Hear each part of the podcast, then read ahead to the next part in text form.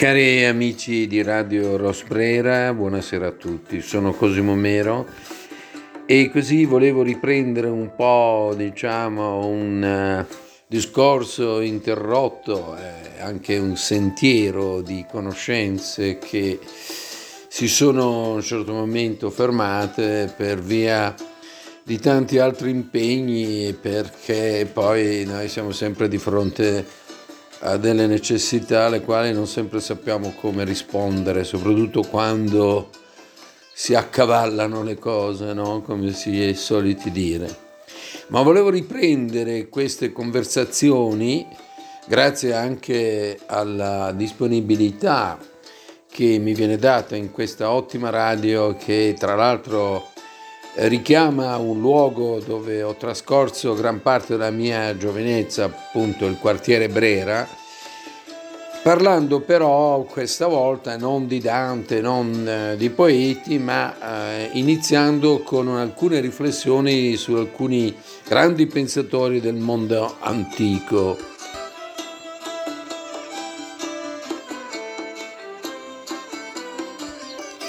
Trovo eh, di estrema, dire, attualità, di grande attualità il concetto di destino, di fato, forse perché vedo, come dire, scombinarsi tanti nostri programmi, no? Noi pensiamo di poter procedere in un certo modo e invece poi il destino cosiddetto ci chiama da un'altra parte. Ma esiste, esiste un destino? Questa è la prima domanda insomma, che dovremmo porci. E mm, a dare una bella risposta che viene dalla, da tanti anni, da tanto tempo fa, è Plutarco.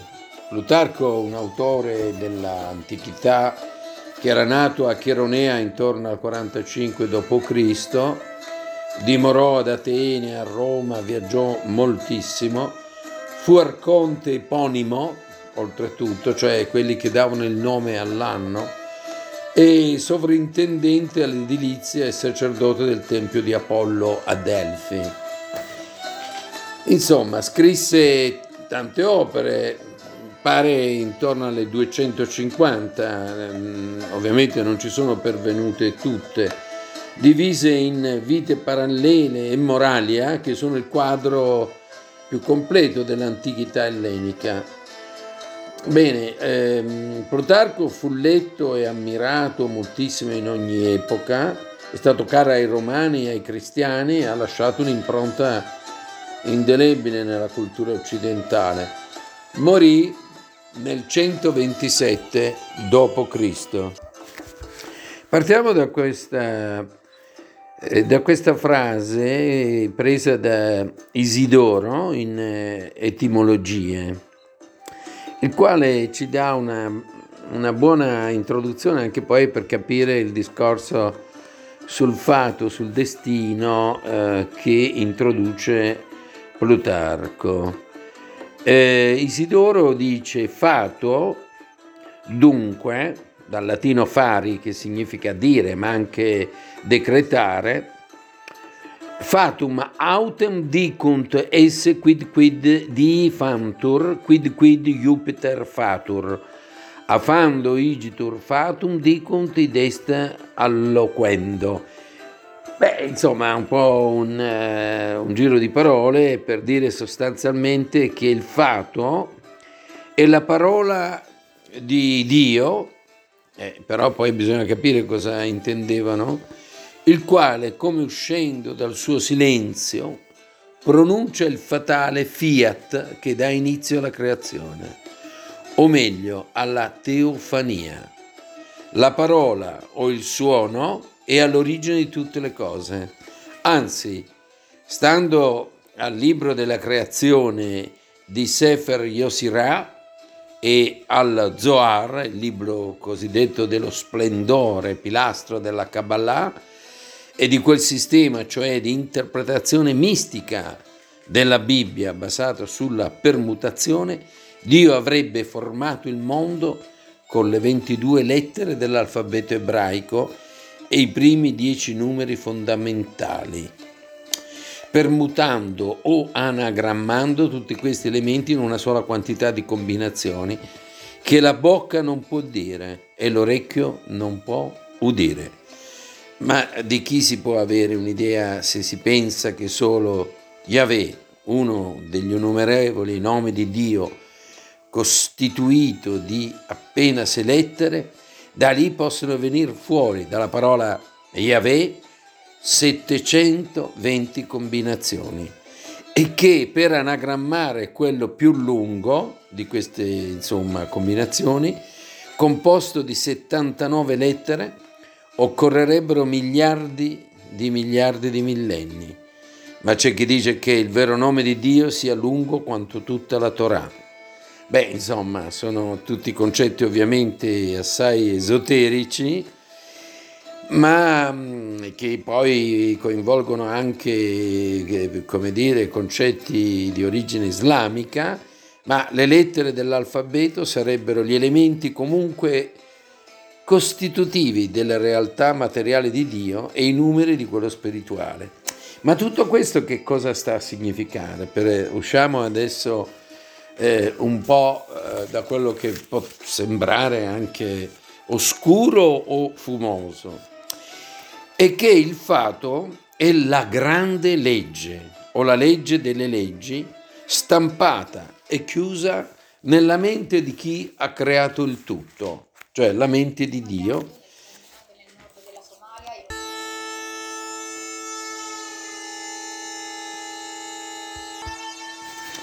La legge delle leggi, stampata e chiusa nella mente di Dio, che va attenuandosi nel mondo, determinando però con eh, progressivo scorrere di pagine di un libro come di un libro o nello svolgersi di una pellicola in proiezione il presente, il passato e il futuro. Questo ha due aspetti, quindi uno statico, immutabile, assoluto ed eterno, come un libro chiuso o un film avvolto nella sua bobina, l'altro dinamico, mutevole, relativo e temporale. È irrevocabile e non può modificarlo neppure lo stesso Dio, perché Dio stesso è il fato. È per questo che gli antichi consideravano il fato come una divinità superiore agli dei, che si rimettevano a lui come Giove di fronte al duello fra Ettore e Achille nel dodicesimo libro dell'Eliade. L'aurea bilancia sollevò nel cielo il Gran Padre, e due sorti entro vi pose, di mortal sonno eterno, una d'Achille, l'altra d'Ettore. Le librò nel mezzo e del duce troiano il fatal giorno cadde e ver l'orco declinò. E quindi possiamo dire che affinché la legge fatale possa realizzarsi bisogna che gli uomini non sappiano di essere dei semplici e passivi esecutori, ma che in qualche modo possono anche ritenersi un po' liberi. Tale loro convinzione è un espediente divino per spingerli ad agire e attuare soprattutto e per l'appunto lo stesso fato. Il fato e il libero arbitrio, come dire, sono due elementi, diciamo così, concettuali, a, del tutto antitetici, perché il libero arbitrio è un velo che Dio pone davanti agli occhi degli uomini proprio per nascondere, per nascondere loro quella legge di necessità che li governa ad attuare, sia pure su un piano illusorio, la sua di libertà, cioè la libertà di Dio.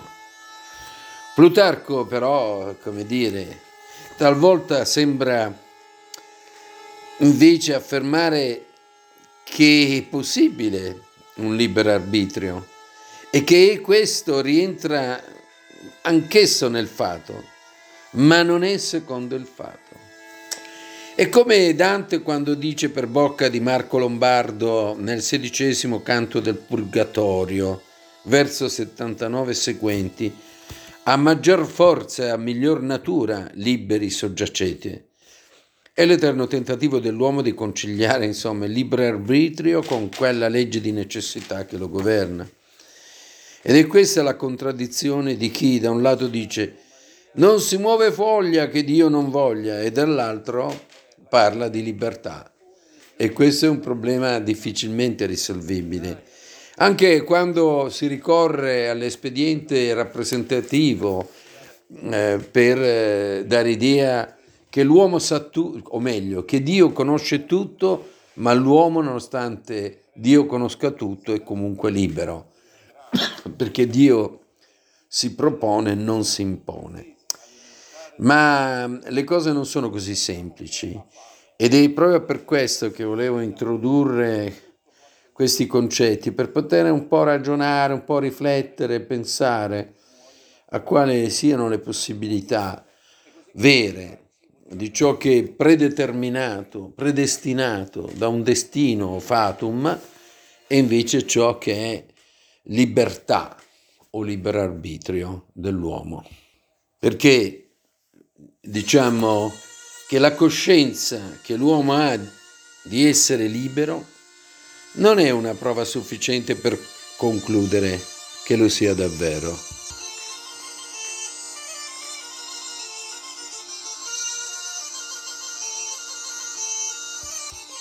Perché la preoccupazione sostanziale di Plutarco nel suo appunto De Fato, nel suo testo Ehm, che oltretutto indirizza, perché è una specie di lettera che lui invia al caro amico Pisone, come appunto viene detto nel, nella presentazione del testo stesso, Ebbene, lui vuole conciliare delle, degli aspetti che sono abbastanza complessi no? per, perché possono giustapporsi, perché lui fa un paragone tra la legge fatale e la legge addirittura anche civile, ma non calza, già che la legge civile rientra in quella fatale, è subordinata ad essa ed è prescrittiva, muove da una condizione che può pure non essere o non avere conseguenze. Il fatto invece non è una prescrizione, è praticamente l'insieme di tutti i fatti, quindi la legge civile può essere violata, quella fatale no. La prima è relativa, mentre l'altra è assoluta. Ma il problema che si poneva era sempre lo stesso, cioè come poteva conciliare questi due aspetti eh, tra eh, libertà e predeterminazione. Questo è in sostanza il problema che lo accompagnò in buona parte delle sue riflessioni. Quindi in sostanza la preoccupazione di Plutarco non è tanto quella di chiarire che cos'è il fato, quanto quella di conciliarlo appunto con il libero arbitrio dell'uomo. Già Seneca, il quale da un lato dice che tutte le cause, tutte le situazioni sono interdipendenti, concatenate l'una legata all'altra, in una lunga serie che determina i fatti, sia pubblici che privati e che a quella legge di necessità che ha stabilito per noi questa vita e questa morte è soggetto Dio stesso, il quale non può non rispettare le leggi da lui stesso create. E lo dice nel De Providenzia, nel eh, quinto libro del De Providenzia. E poi però guarda e giudica le azioni dei singoli come autonome e dice che Dio sorveglia gli uomini, ma non i loro bagagli. E perché non dovrebbe sorvegliare anche i loro bagagli? Se Deus est in nobis, cioè se Dio è in noi, come viene osservato, deve esserci sino in fondo, non può lasciare alcuno spazio vuoto, privo di sé, né nelle cose né in noi. Dio è presente dovunque e dovunque c'è il suo, diciamo, zampino. È limitativo pertanto non dire o non, eh, o non giudicare fatti in modo, come dire, isolato. I fatti vanno inseriti nel contesto sempre generale, vedere il male, il dolore per se stessi, quando non sono che degli ingredienti necessari della vita e vanno messi in relazione con l'insieme, non solo con la nostra esistenza. Diciamo che il saggio, e in questo eh, sicuramente eh, Plutarco ha molte cose da dire, gioca insieme a Dio e eh, quante volte che vinca o che perda, sia fortunato o no, le labbra le si chiudono al sorriso, eh, in una sorta di complicità. Egli vede i fatti del mondo come delle immagini proiettate sopra uno schermo e perciò non si turba, ma, fatto simile a Dio, osserva con distacco, non senza un certo divertimento l'affaccendarsi degli uomini che vanno di qua e di là come delle pedine sopra una scacchiera, ignare d'ogni mossa, nonché del gioco stesso e della loro stessa inconsistenza.